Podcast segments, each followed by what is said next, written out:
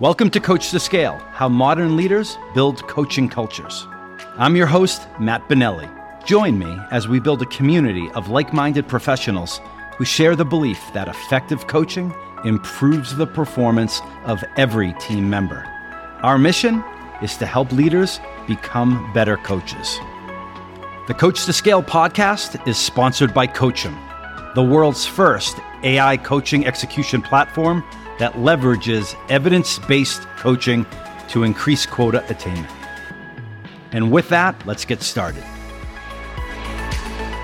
All right, you're really in for a treat today. Uh, today's guest is someone who's been doing this for a long time and has uh, been that proverbial man in the arena.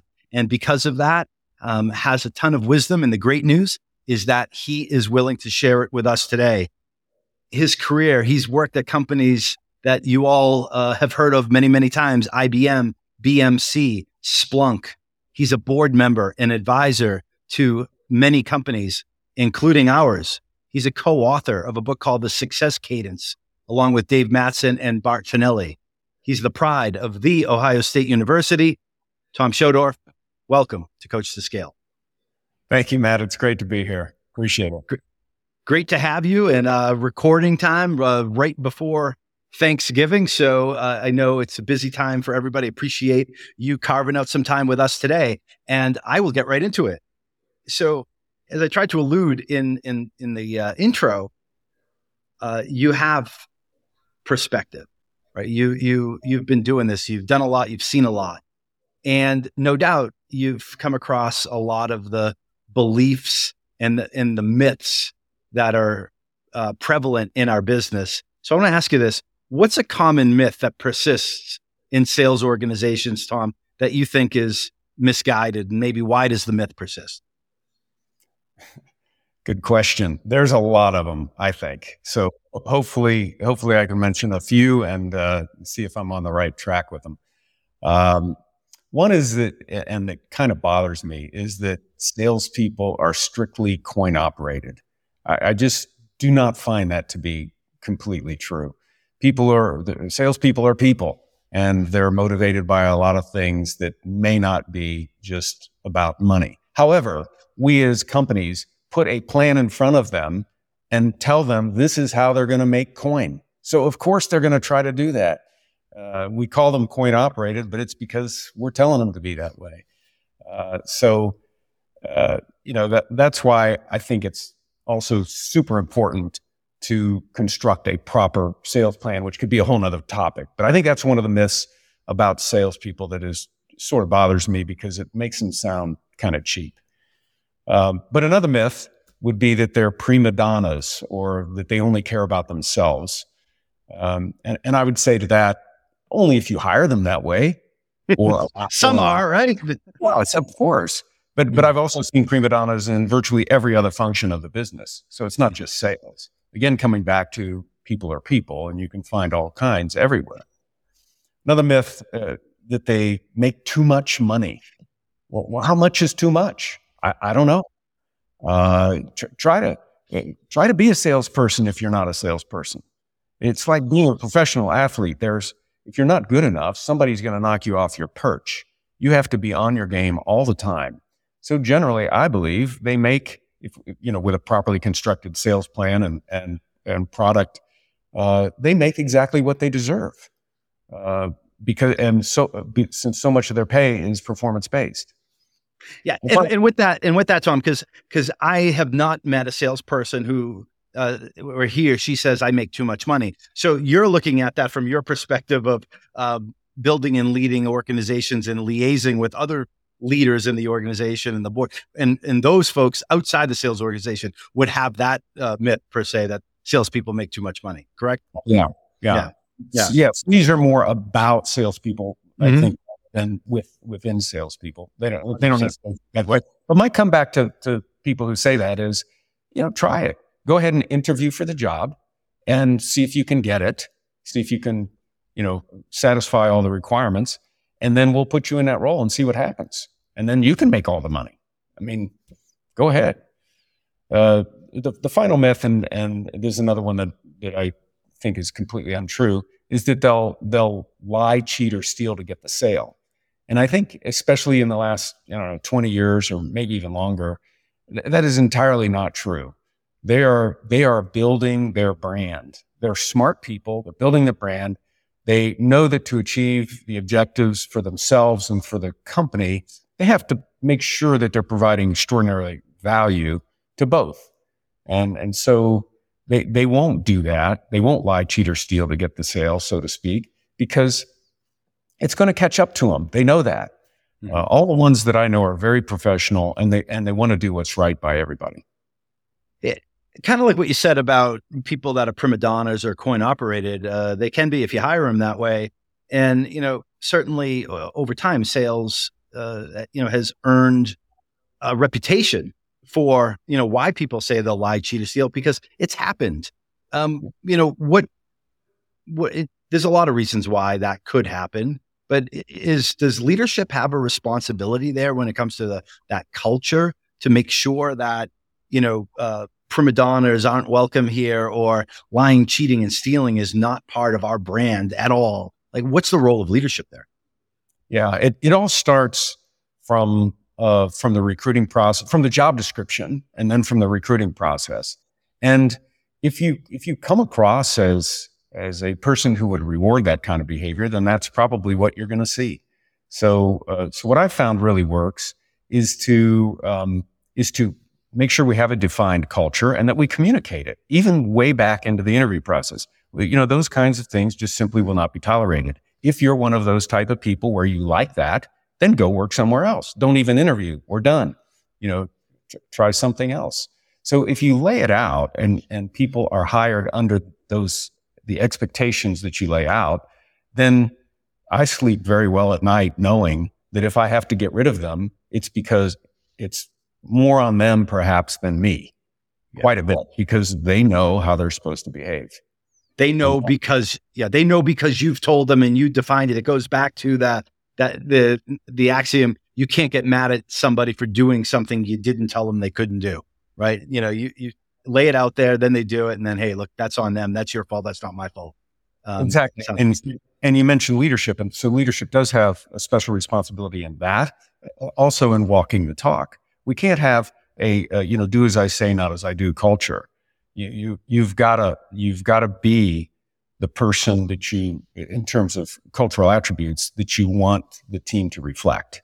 So you, you got to follow your own rules. You got to lead from the front. You, you got to be that person. Bang. Really? That's, man, that stings.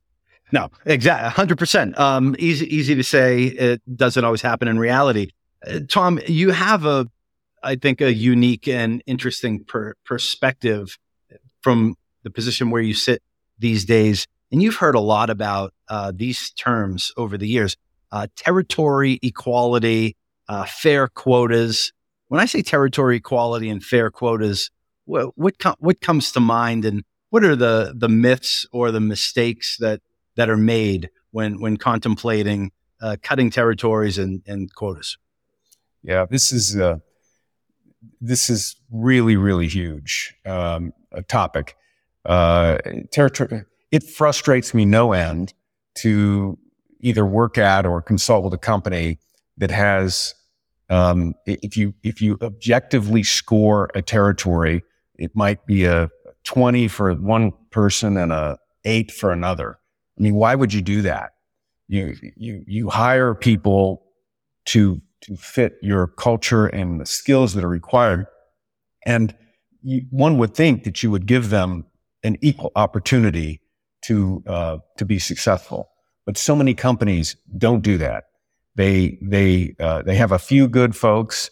They give them the rich territories, the richest territories. Those people make the most money. People coming in from the outside usually get greenfield, very hard to work, uh, not a very high score on, on the territory, and then they wonder why they're failing. Well, uh, you know, I guess they f- figure it's uh, you know some sort of war of attrition uh, but but it does nothing except hurt the company because now you have good people who are uh, unable to be successful, who are unable to work the territory as you know that it should be worked, and and they fail. So you end up getting rid of that, rid of them, and it costs you even more money.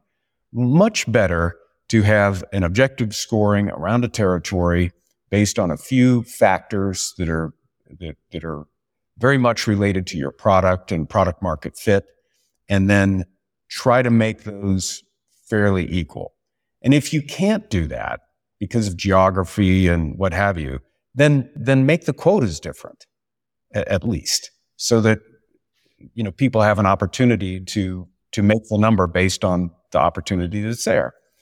So, so uh, that's how that's how I would do it. So here's the situation, right? And and you've no doubt come across this uh, more than once. Somebody, a senior person leaves, and he or she's got a group of accounts, and uh, they're bringing somebody, so they got to hire somebody. But oftentimes, what happens is the, the the the leader will take the top, you know, the best accounts, the A accounts. They'll divvy them up with the you know top performers or their their buddies or whoever's there, and then they'll strip the territory of of all the good parts, and then they'll bring somebody new in, but they'll give them the same quota as the person had who was the top performer who who just left, but without the ingredients and the really the the opportunity to be successful, right? Have you? I'm assuming you've seen that happen. Maybe I'm not, but uh, th- does it happen? Why does it happen? And what's the problem with doing that?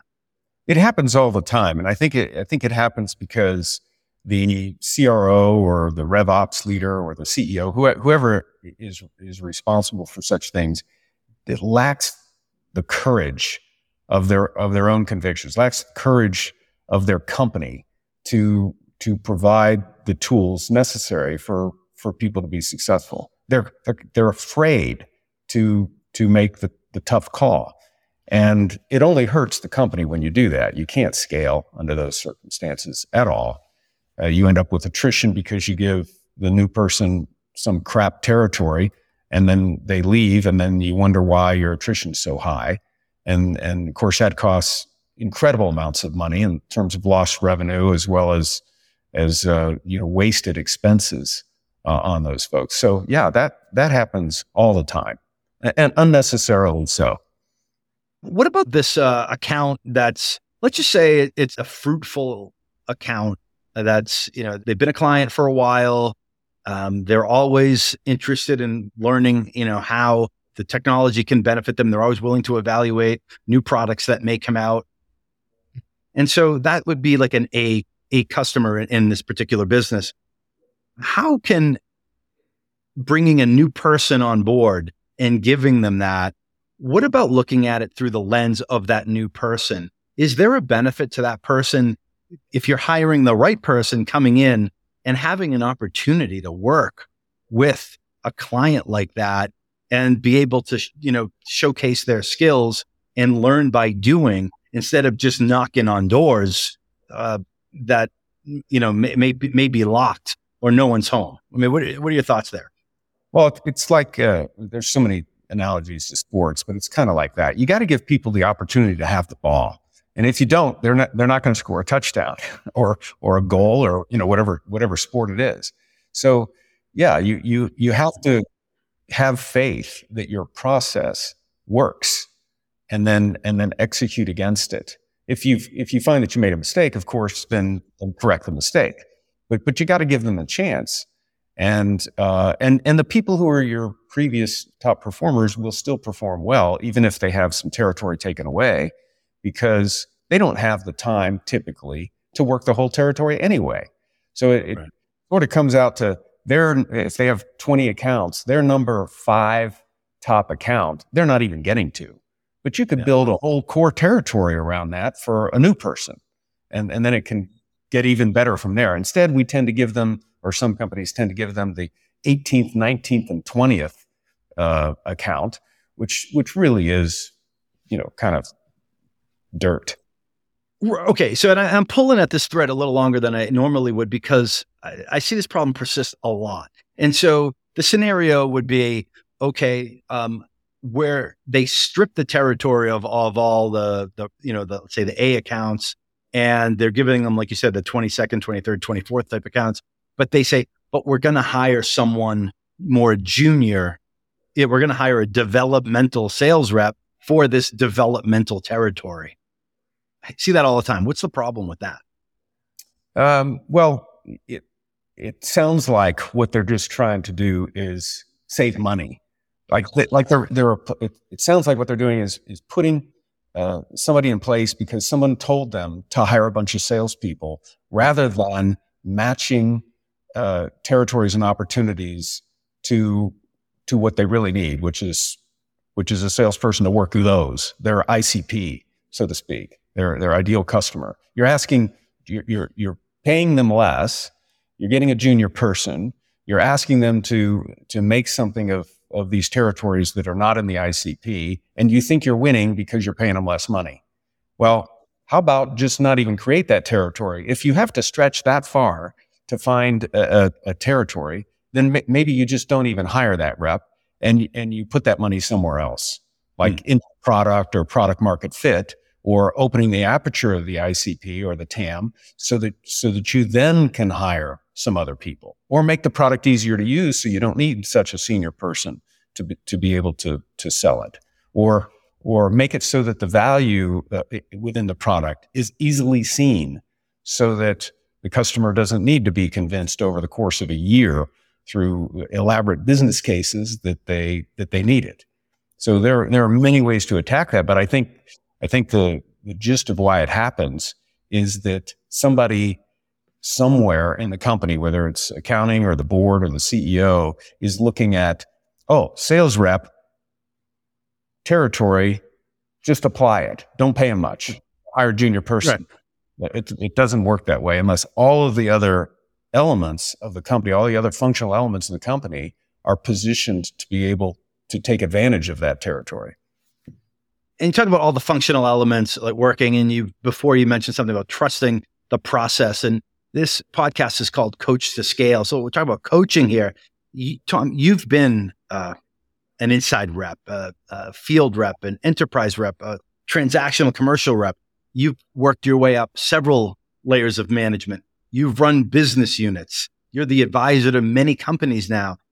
Along the way, is there some level, any level of commonality in all the coaching that you've done over the years, regardless, Tom, of your position or of even their position? Yeah, yeah, there really is.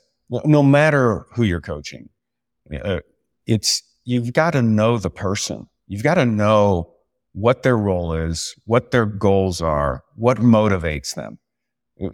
This regardless of, of role, of level, of anything. You've got to know that. And you've got to know your business and how their role fits within the business.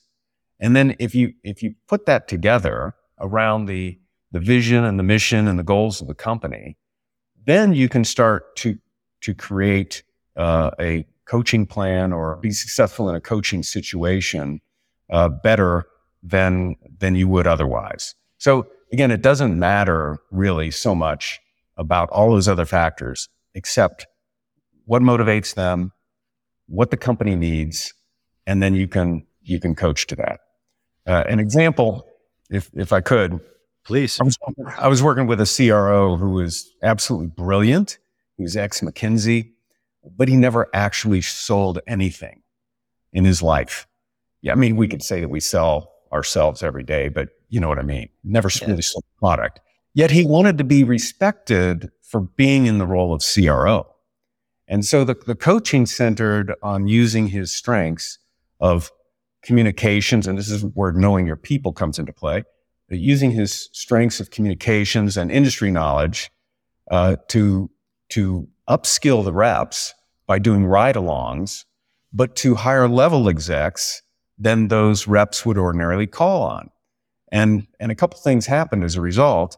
One, he learned about selling from his reps and managers because they knew a different, they had a different skill set than he did. Conversely, the, people who he did the ride alongs with learned how to call higher in the organization, which is something that the company who was selling the products wanted to do anyway. So the net is he became more respected and really more useful to the field and the cause. but he had to know the people. He had to know what he could provide. And he was able to advance the mission of the company because of it, to move up stack in the customer uh, location. Great example. And, and it seems like there was that was mutually beneficial. So the salespeople that were going um, that were going along with this the new CRO, right? They were learning how to call high, and the CRO, the new CRO, was learning kind of the the machinations, like the nuts and bolts of of selling. What yeah. needs to be present in order for that to happen? Yeah, like what what do, what do the individuals need to possess? What or what does the culture need to value to put to make sure that type of situation uh, is the is the outcome that is achieved? Because I can imagine if if certain things aren't present, those outcomes that you just talked about um, aren't achieved. Like it, that could go the wrong way. Yep. The, the first thing that came to, to mind when you asked this question is is the word humility. I mean, that's that's one thing. The the in this case, the CRO needs to be humble enough to know that they can learn something from a rank and file sales rep. Uh, so you know, put, putting the ego off to the side a little bit is is good there. But the the CRO needs to needs to know how the pieces of the company fit together, and uh, and and to know at least enough about the person that they're traveling with in this case to to know what their aspirations are, uh, because during the drive time and the you know waiting for the meeting to happen kind of time, in addition to going over your objectives for the call and the normal kinds of tactical things that you would that you would do in those discussions is to get to know the person a little bit better. And, and as you do that, first of all, it helps them relax a little bit prior to what could be a, a pretty uh, um, intense um, sales situation.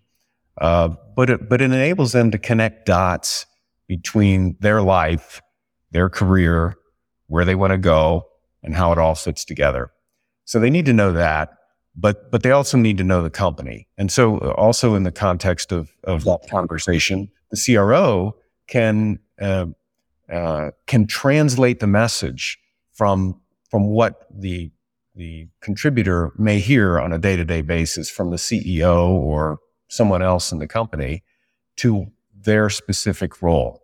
So so the coaching can kind of go both ways. For one, because there's mm-hmm. there's QA, but mainly the CRO will get to know the individual contributor. The contributor will get to know up the line how uh, what they do makes a difference to what the company actually cares about. So those elements do have to be in place for this to be effective.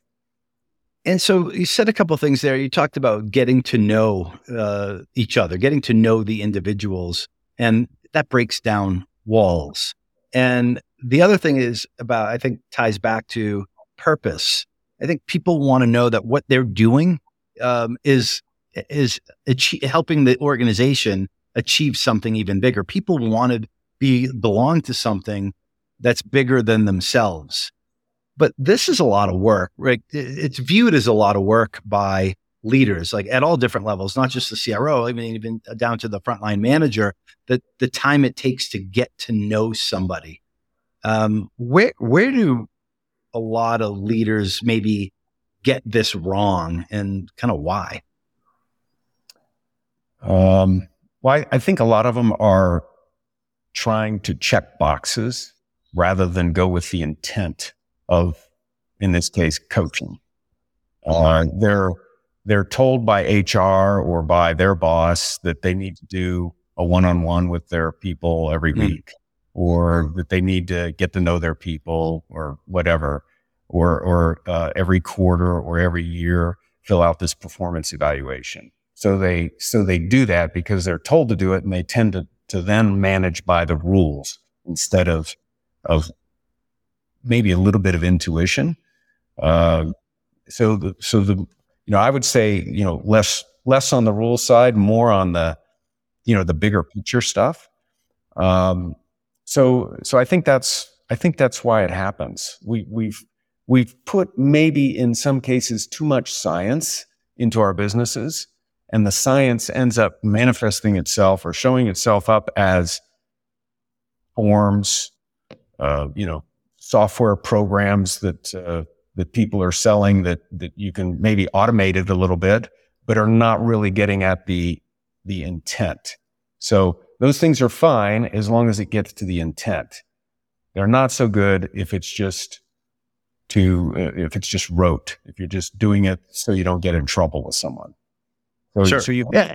culture. It's really part of the culture. You, you really have to have the culture of I'm doing this because it makes total sense to the company, to our customers, to our employees, to our business, to to coach, and and I and I got to be uh, I got to show enough empathy and interest to uh, to uncover what really really matters.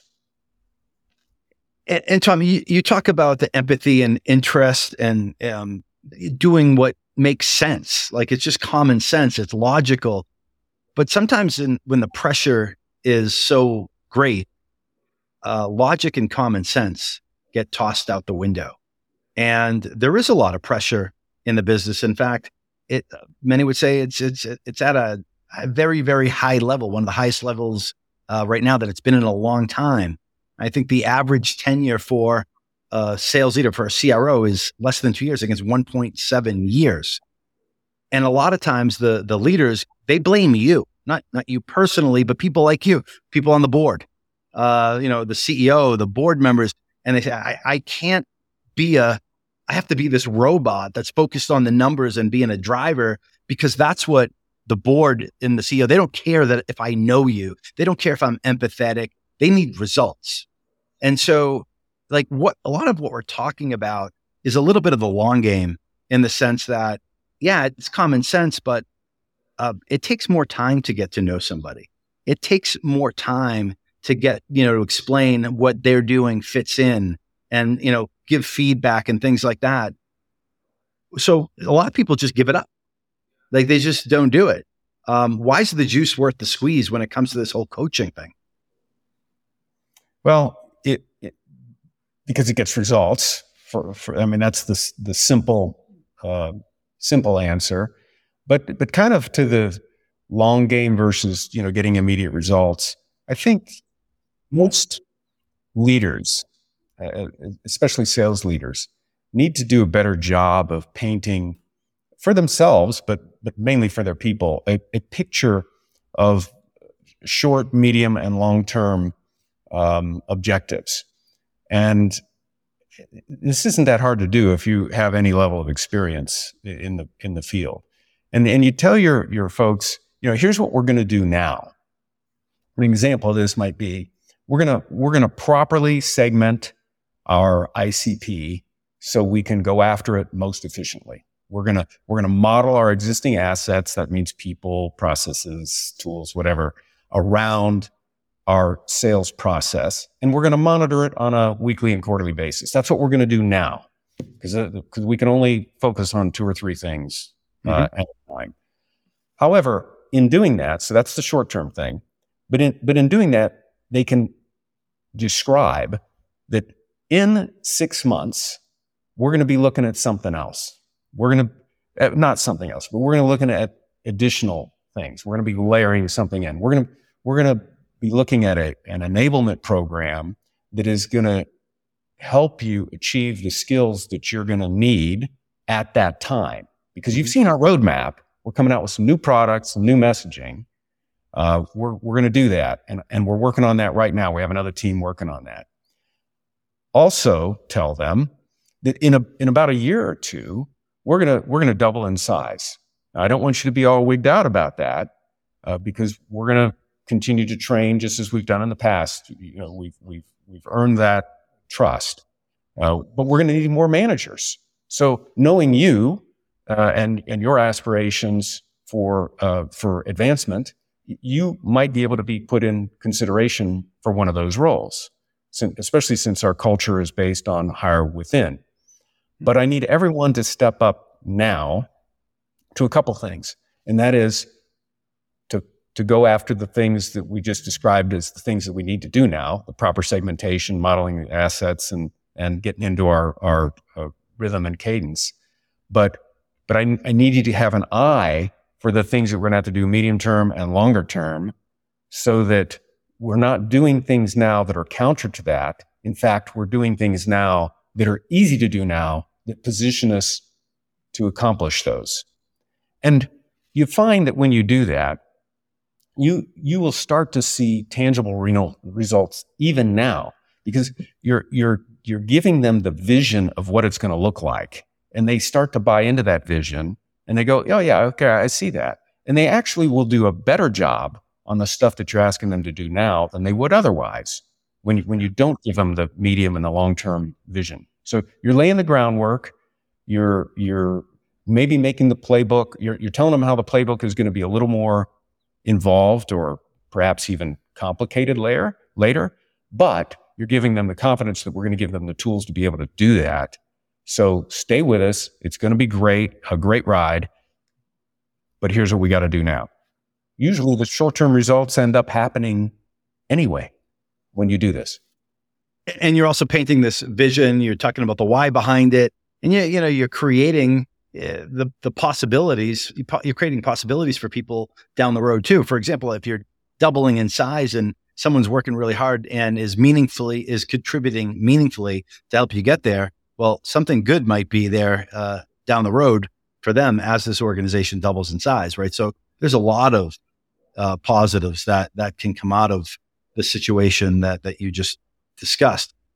Now that that said, though, uh, there's a lot of fears when it comes to when when it comes to painting the vision um, just fears in general the fear these irrational fears impede leaders ability to do things that they know they should be doing um, what are some of those irrational fears that you believe may be harbored by too many sales leaders yeah there's i'll, I'll give you one kind of external one, although it could be internal as well, and then and then one that's pretty pretty close to home with with sales leaders.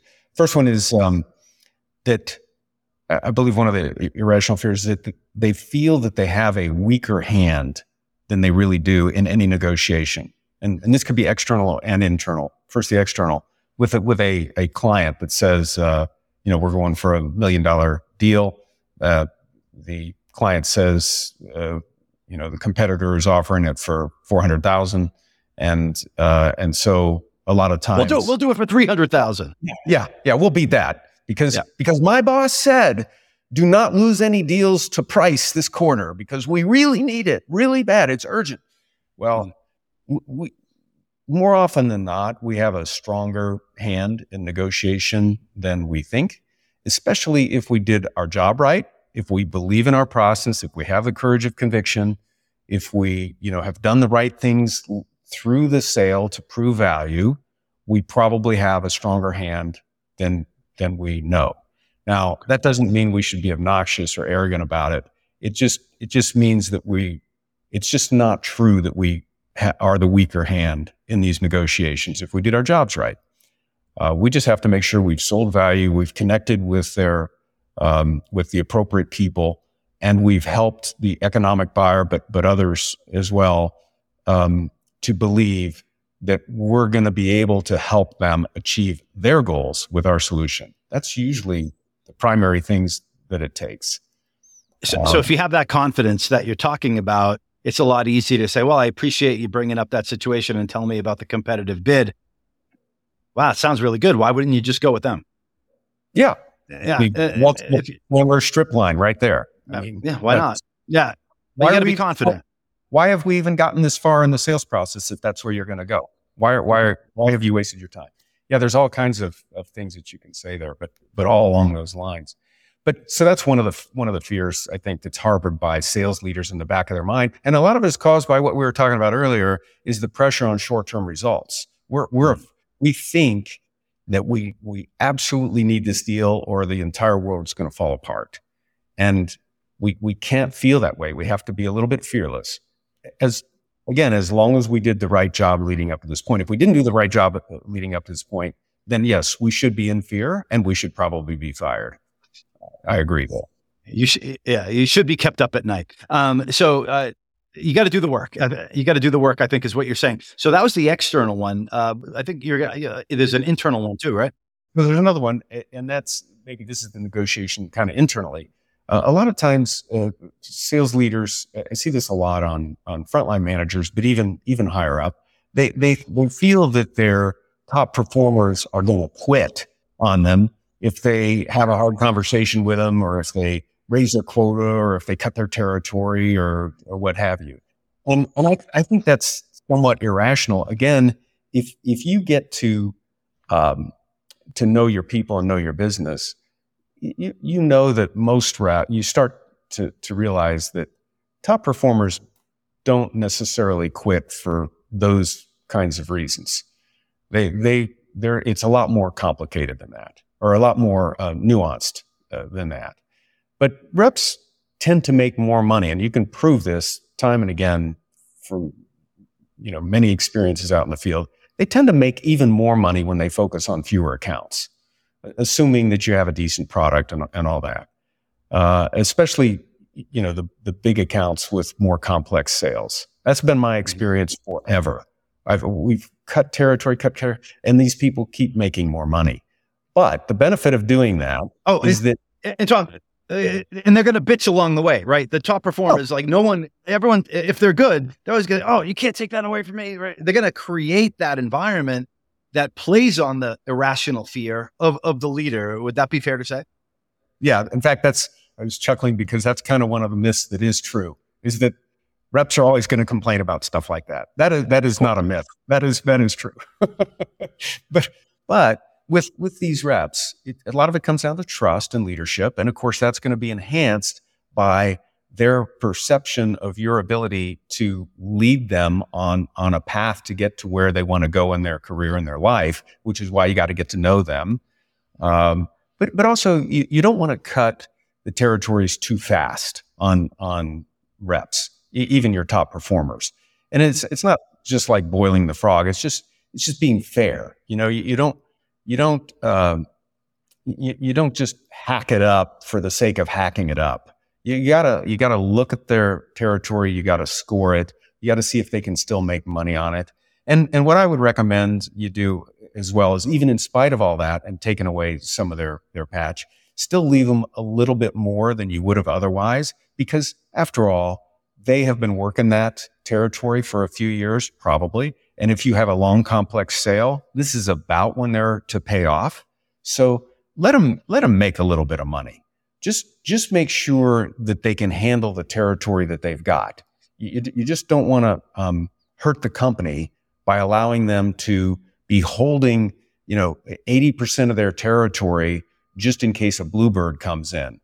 And those accounts aren't being worked at all. Uh, so you, you, you, need to do what's right for the company. And that means pulling those accounts away. Uh, hmm. So, and people won't leave. I, I've, I've not, I don't I don't think I've ever lost a rep due to cutting their territories. If, if it's done properly, if it's communicated properly, it's, it's not something that, that typically drives them away.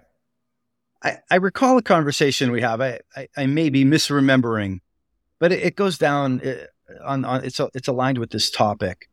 Um, a lot of times what I've observed happening over the past bunch of years is that um, organizations uh, feel like they're afraid to they're afraid to pay out, right? They're trying they're trying to balance against the the P and L. Um, but but in this environment in particular, companies are asked uh, being asked to do more with less.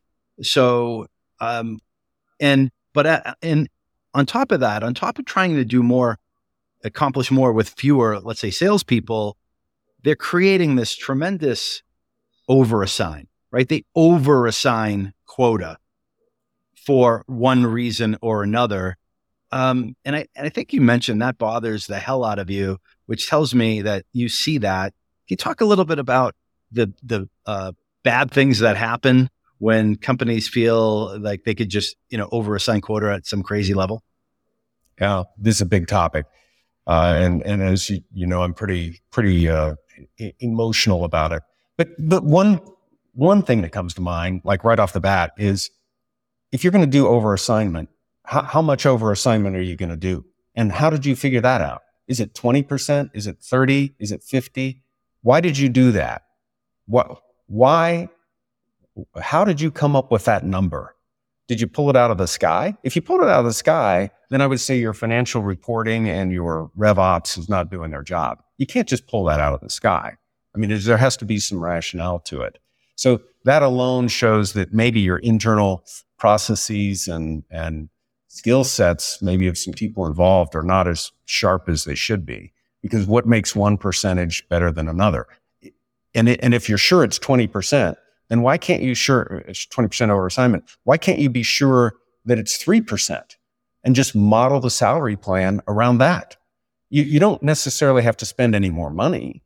You, you just model the, the salary plan around a, a 3% over assignment or 0% over assignment. Yeah. And you, well, it won't, it won't hurt you to do that. If, if you, if you have a good sales process with a predictable, typically predictable results that are, that are consistent. So, so I, I would say you don't need to overassign. The downside of overassignment is that people see it for what it is. It's a cut in your mm-hmm. pay. I mean, it's a cut in your when they, when they do that typically. I mean, 90% of the time, that's all it is. We're going to overassign so we can cut your pay. Somehow executives seem to think that the company is in safer hands by having an overassignment when really all it does is mask the true problems within the company. Why not be razor thin and have the, the senior executives and the individual contributors have the same quota when you, when you add up all the individual contributors? Yeah. Anyway, when you add then up we're all in it together. We're all in it then, together. Then we're all. Then it exposes the real problems as to why we're not making our number. Hmm. Uh, if we're not assuming we're not making our number, it, it okay really forces you. If you have over assignment, the executives are like, "Oh, everything's fine. We've assigned a uh, hundred million, and we only and we only need to make eighty in order for us to be happy enough to do uh, cartwheels on the fiftieth floor." So that that that doesn't help solve the problems of the company. That just makes them feel secure when they really shouldn't be. Eh, what, what about the flip side? Is there ever a reason where under assignment of quota would be okay? If you're, um, well, so this is a case uh, I, where I, I, use the analogy of uh, General Motors, who've been over the course of 30 or 40 years have tried to go out of business a couple of times. If their cars are any good, they their cars will be sold, and we don't need to uh, bail them out to save the company. Uh, so same thing with our software. If it's any good, if you had under assignment, but your product is really good, you're still going to sell that product. So it, even, it, I mean, I've never seen a rep that had a, a an under assigned quota go, oh, well, since I'm under assigned, I'm not going to close this extra business and get these accelerators. No, they go after it anyway. If there's demand for the product, the product will get bought. So there, there is some point, though, where capacity of, you know, of a person's ability to do the work does come into play. And that's what I would rather focus on in these kinds of uh, situations than anything else. When you look at your sales process, you look at the number of accounts or the, or the, or the territory or the ICP, what needs to be done to, um, to secure those deals uh, at you know within the time frame within the buyer's journey. You know, how hmm. many demos do you have to do? How many proof of concepts? How many? How much negotiation? What's their purchasing process like? How many phone calls do you need to make? How many key meetings are there and stuff like that? I would rather uh, focus on that than than this notion of of some uh, kind of arbitrary number that we've pulled out of a hat with with no regard to those things, only to meet a perceived salary requirement or budgetary requirement. All right. Well, I would, uh, that helped out because I would, at least in my mind, would say there was never a reason why you should do that. And uh, I, I, recall a conversation we had a while back, and you, you, caused me to look at that a different way. So, so thank you. Um, this or that question, um, Tom, would you rather have a team of, uh, you know, a bunch of A players and a bunch of C players, or a team with maybe one A player and the rest B players? I I would take the latter. I would take the the A and a bunch of Bs, um, mainly because I I believe that Bs can be improved upon. Cs it's going to be a little tough, uh, but but Bs can be improved upon, assuming they have the will to be improved and or to be to get better, and that we have an enablement program that trains them up. Uh, because if you do that, then the next year or however however long it takes to fully ramp someone, you're you're going to have a bunch of A's, and you're going to be performing really, really well versus if you hung on to some C's that really probably shouldn't be in your, in your company, uh, and a few A's, you know, carrying the whole load. That just, that just increases your exposure to people who might be prone to becoming a prima donna because they're the only ones producing. So I would, I would rather spread the wealth a little bit and, and train them up so it, it, requires that you have confidence in your ability to to train them up because i think a lot of leaders might say you know what? Like they might not say it out outwardly but they think hey listen if i if i have a fifth you know half five eight players or 50% of my team is the people that are performing i don't really care about the the rest because these five or so people these eight players on my team are going to drive the performance anyway. Um and it's almost like again they won't say this but it's like uh if I get anything out of these C players, it, it's gravy. You know, maybe a blind squirrel will get a nut once in a while. But you're you're saying that's that's that's a risky proposition. Yeah, because you you you can't you can't take a C to an A. It's that's really really hard to do. So when you double in size, you, are you still relying on those same A players? And then when you double in size after that, are you still relying on the same A? At some point, we come back to what we were just talking about, which is the capacity of a person to be able to develop and, and secure deals in, in a territory. They, they cannot, they just cannot physically do it. So you need to have more breadth if you want to scale the business. And the, the way you get the breadth is breadth is by getting, uh, people who are probably for uh, lack of a little bit of skill can be skilled up with more at bats and more success, then they can become A's. But it, but it's very, very difficult to, to take the C's to the A's in a year or two. It's probably just not going to happen. Okay, so you have that team of A's and B's. You got to uh, you got to skill them up, um, train them up, coach them up. That takes time, and you know there's a lot of time wasted in this business. And I heard you express your concern about that. Also, Tom, where do you observe a lot of time being wasted across sales organizations that you work with? Uh, well, the, other than the normal uh, bickering between functions because they don't understand what the goals of the company are. Well, oh, the corporate salute? It's marketing, it's ops, yeah. We'll just assume that gets uh, taken care of. Um, I, I, I, see, especially recently, we've really emphasized, there's a couple areas. Uh, first one is on uh, prep. Uh, prep is very important. And I think we've done a good job as sales leaders to emphasize that, especially with complex selling, you, you need to prepare for those calls. But, but I, I see quite a, often that people are overthinking that. At some point, you just need to act. You need to do. So, uh, an example of this is uh, instead of doing a you know two hour role play for a, uh, you know a call that you're coming up with, just do some bite sized ones. You know, as you're leading up to the to the call. You know, what would you do in this situation? What if what happens if this person uh, shows up at the meeting? Um, and then you know maybe even get on the whiteboard. What if the, what if they ask us uh, you know to describe this part of our solution. How would you describe that on the whiteboard? And just literally get into it. Five minutes here, five minutes there, and, and kind of you can reflect then a little bit better. And you, and you, I, I believe you absorb it better and you, you learn it better. You're, you're probably 80% there in 10 minutes anyway, in terms of uh, accomplishing what you need to do. So just, just do it. Uh, don't, don't spin your wheels on trying to get something uh, perfect. Now, I'm not saying that you sacrifice quality. When you're putting a, a business proposal in front of a customer, that's got to be super tight. It's got to be, you know, have all of the differentiators, the, uh, the, the value props, the, you know, here's what we're going to do kinds of things in it. It's just that this, uh, because of all of the information that's available on LinkedIn and, and, and 10Ks and annual reports and everything, we, we can't, some people are spending too much time on that. So I think there's a lot of time wasted on that.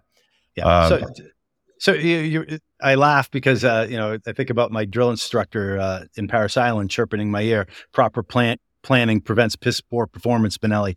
And then, uh, but also I was sitting in the bullpen as a, a newer sales rep, and there was somebody, uh, my colleague was sitting in, next to me, and the, and our boss came over. he's like, "Hey," to to the to the other guy. He's like, "Hey, what are you doing?" And he's like, "Oh, boss, I'm uh, I'm reading this, you know, 10K. I'm reading the annual reports. I'm, I'm getting ready to call this customer. And he's like, you seem like you're wasting a lot of time reading a lot of stuff. He's like, I think what you're really doing is you're employing the strategy of aggressively waiting for the phone to ring. And that ain't going to happen. So you should just better pick up the damn phone. And, there you uh, go. Yeah. Yeah. That's exactly so, what I'm saying. That's so true.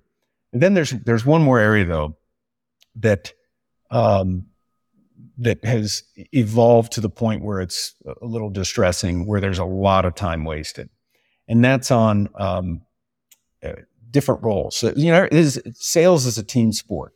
We've known that for years, and and I'm seeing and have seen a lot of poor handoffs between the roles, like SE to rep, rep to services, services to TAM, TAM to CSM. Uh, if it, there, there's a lot of uh, redescribing what happened. Or, mm. or you end up with an eight legged sales call or a 12 legged sales call, which is also wasteful. So there's a lot of poor handoffs going on. And I, and I, I think the, the companies can do a better job of, of explaining and adhering and um, uh, understanding how our sales process works Mm-hmm. and what their role is in it, in specifically in each milestone that is required to have the most likely chance for a successful sale.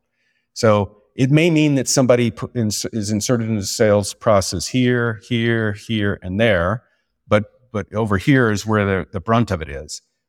But but the handoffs tend to be a little bit siloed, where you know the SC does their thing and then they hand it over to the rep rep hands it over to services, and and there's a there's it's not smooth. A lot of time is wasted here. So a clear sales process with a really good understanding of what skills are required at each milestone point within that sales process will go a long way to uh, to smoother handoffs, which saves incredible amounts of time speeds up the, sa- uh, the sale uh, a lot. It creates less confusion with the customer. And so you end up having a higher chance of success. Hmm. Yeah. I mean, look, it, it, every company out there wants to do more deals, bigger deals, faster deals, and and scale. And wasting time certainly gets in gets in the way of of doing that. And so, you know, being more efficient in the way you discussed uh, makes makes all the sense in the world. Not easy, but worth the focus. So, Tom, uh, as we close up here, again, we're talking about coaching and, and developing people and people like yourself that care about that, that believe in investing time to get to know people, to understand what goals are important to them and help coach them up. Typically, uh, were the recipient of good coaching somewhere along the way. The behavior was modeled for them. Can you tell us about a time where you were the recipient of what you would call really good coaching? Uh, sure.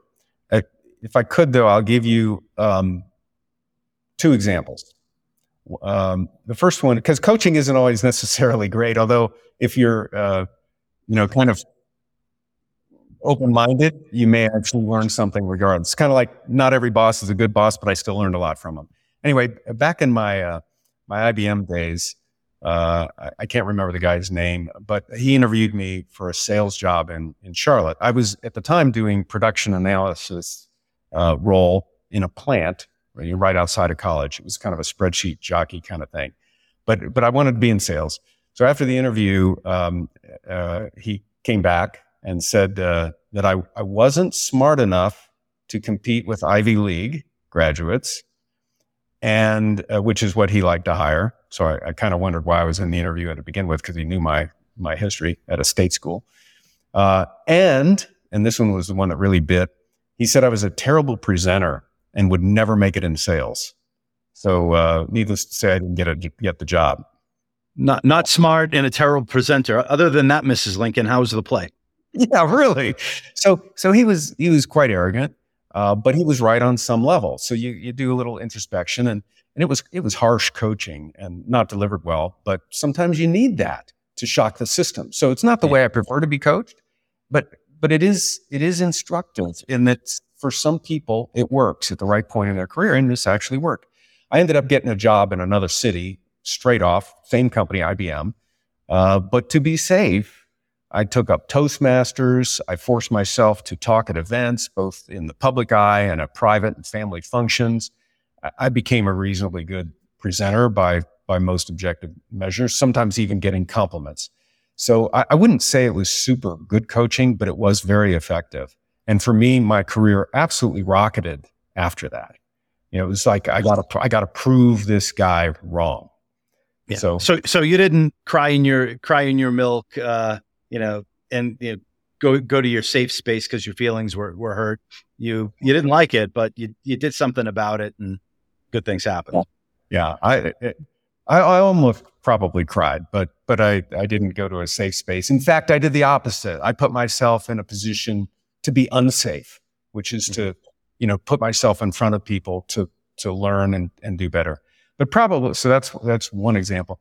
Probably the best coaching I ever received. And it's from many people. It's from uh, Rick Gardner, Debbie Tummins, Alex Shootman, Kaz Santullo at the, at the BMC days, from uh, Godfrey Sullivan uh, from, from my Splunk days, and, and really a whole bunch of folks that I've mentored over the years through, um, through their example and by others' examples and by seeing the subsequent results.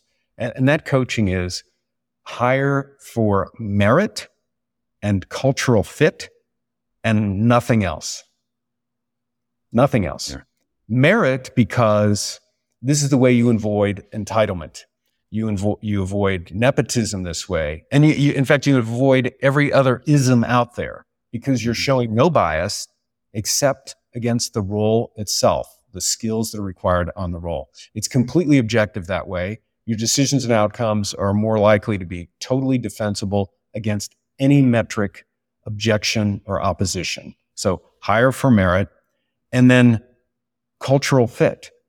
Uh, and, and cultural fit because I've observed that, you know, when people come to your company because they know and understand and like your company culture, they're more likely to buy into any messaging, any bad event, any pivot, any any problem that your company may have, uh, regardless. Uh, and as a result, that reduces stress in the system. It increases the chances of no look passes, which increase efficiency. It helps with performance reviews and it increases overall performance because people are less likely to be dragged down by petty internal politics. So hire, hire for merit and for cultural fit, regardless of what that culture is. It could be what you and I may say is a bad culture. It doesn't really matter. Just, just make sure yeah. that it's something good. hopefully sure. it's not, but it's got to be whatever it is, it is. Yeah. That yeah, makes sense. matter of, it could be a matter of opinion on whether it's bad or not, but it's, you know, but, but higher hire for culture. Uh, so many times, one, one more little anecdote on that. When, when I've talked to managers who feel the need to take somebody out of their organization. Mm-hmm. They, and I'm coaching them on it. They, um, you know, they're asking for how to put together a performance plan and all this stuff. And they're talking to HR and they're saying, well, it, their, their, numbers weren't that good last quarter or this month or last year or whatever. And, and I'm thinking, is, is that really the problem? Because I could pick 12 other people who had equally bad performance and we're not firing them why are we really, why do we really want this person out of the business? Ultimately, most of the time it boil, boils down to a cultural issue. They're, they're not doing something right. They're not doing, updating their CRM system consistently. They're toxic on the floor. They're whatever. But they always then come back to the numbers. Well, it's not the numbers. It's a, it's another issue. Since it's another issue, coach to that issue. That is the issue. Coach to that. Don't hide behind something else. So merit, cultural fit. Awesome. And Tom, as we close out, um, any advice for sales leaders, CROs, uh, leaders looking to build uh, a coaching culture? Anything you, would like to tell them? Well, so, some of it might be a little bit of a summary from what we've already talked about, but uh, I would you, you have to know your people in order to coach well, and you have to know your business and their business well in order to connect the dots. So that's one. The second is uh, don't give too much advice all at once, advice and counsel, but do give advice. You know, some people say use the, you know, just the Socratic method. You just ask questions. Well, sometimes people want a little bit more than that. They want a little bit of direction. They want to weigh in on your experience and things that, that have happened to you successfully or not. So don't, but don't give too much advice at once because, um, be, because you, you, again, knowing your people, they may not be able to absorb it all. You know, just, just focus on that one issue. Uh, third, don't, don't be afraid to coach your boss or your peers uh, although then it's even more important to know the overall mission, vision, and goals of the company. Because you may not know those people as well because you're not working with them every day, but you still want to and have to and have a responsibility for, in my opinion, coaching them if they need coaching. And then, and then fourth, uh, m- most importantly, the, the best way to instill a coaching culture is, uh, is to lead by example. Coach a lot coach in all kinds of different um, situations and settings, reinforce coaching, if, if, things that you said before. If it's not sticking, give examples, and then um, you know ask your team, the people that you're coaching, how they're doing at coaching their team. And by doing this, you're you're instilling that all the way down the line, and uh, and eventually you will have a, cult, a coaching culture, a great one. Wow. Um, Thank you. I, I, that's perfect summary and a good place to leave it. You know, Tom, we we had a great conversation here. We talked about the importance of getting to know your people, personalized coaching, hiring for merit and cultural fit. Uh, really appreciate you sharing your wisdom uh, with us. Um, thanks for taking the time. Oh, you're quite welcome, Matt. Thoroughly enjoyed it. Look forward to All chatting right. with you. Awesome. And for everybody out there, hope you enjoyed today's conversation. Please let us know, engage on LinkedIn, like, comment, tell us what you like, you know, tell us what you'd like to see more of. Hit the subscribe button, follow us. Um, and until next time, coach them if you want to keep them.